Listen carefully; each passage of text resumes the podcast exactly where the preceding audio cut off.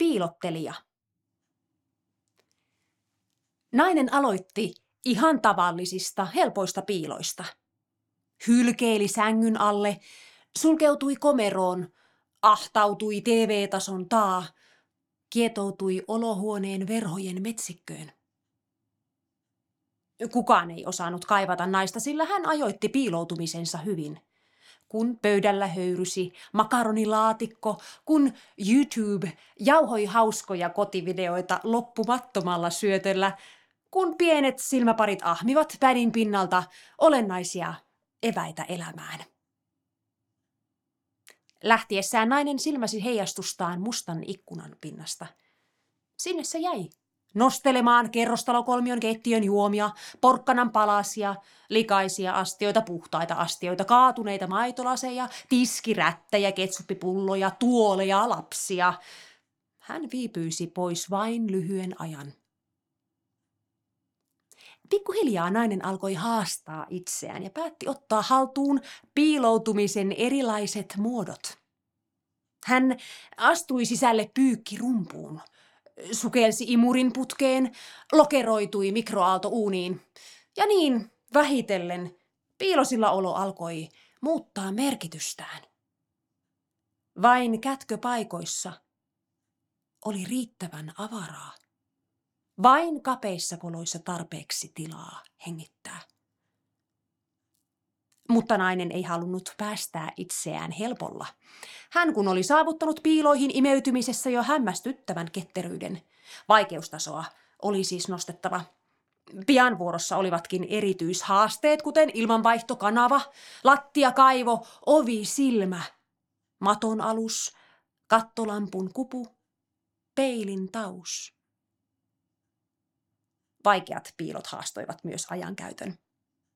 Naisen poissaolot pitenivät. Ensin viidellä, sitten kymmenellä minuutilla. Lopulta hän venytti kehoaan, mutta myös aikaa siten, että saattoi piilotella jopa kokonaisen päivän. Ja mikä onnellisinta, kukaan ei onneksi huomannut mitään. Aavistuksen verran perheen miehet kumeksuivat kotiin laskeutuvaa ajoittaista hiljaisuuden harsoa, mutta eivät he sitä jääneet ihmettelemään. Kaikkihan oli hyvin. Oli ruokaa, oli puhtaita vaatteita, tavarat järjestelty paikalleen. Tuntui kevyeltä, helpolta. Kukaan ei komentanut eikä käskenyt. Oli täyttä, tyyntä. Oli seesteistä.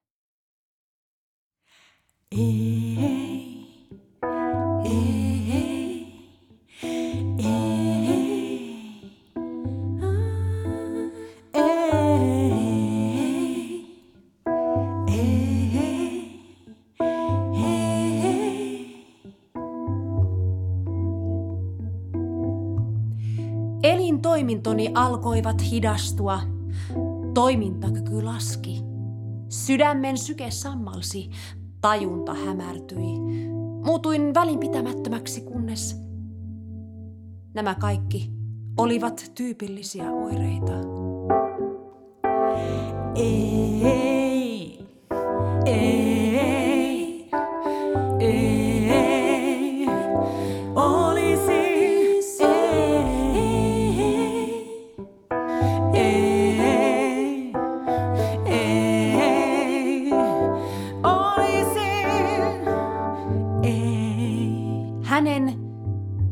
olisi pitänyt lähteä.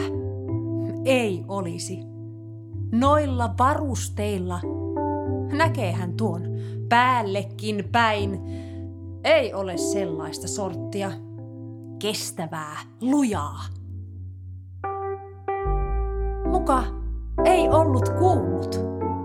Ei nähnyt edeltä muka, ei aavistanut, ei uskonut niin käyvän. Ei.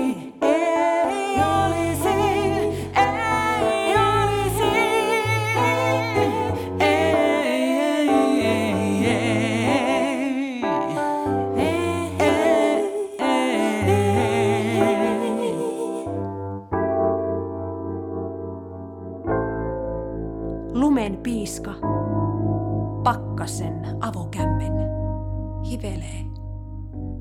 viilenevää poskea.